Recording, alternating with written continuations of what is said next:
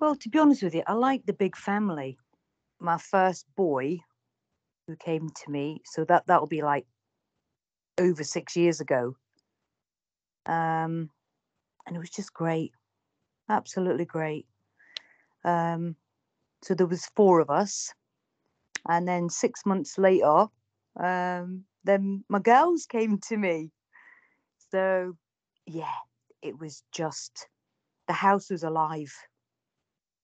And of course, it's it's seeing the children blossom, and I've got the privilege of seeing this.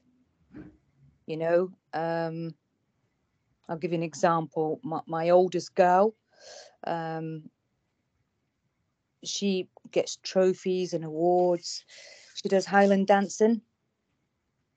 And basically, that, that all started as um, oh, just more of a hobby, just to see how she got on. And now, oh my lord, um, she'll be going in for a teacher's. You know, when when they come to me, and then they just achieve all these things.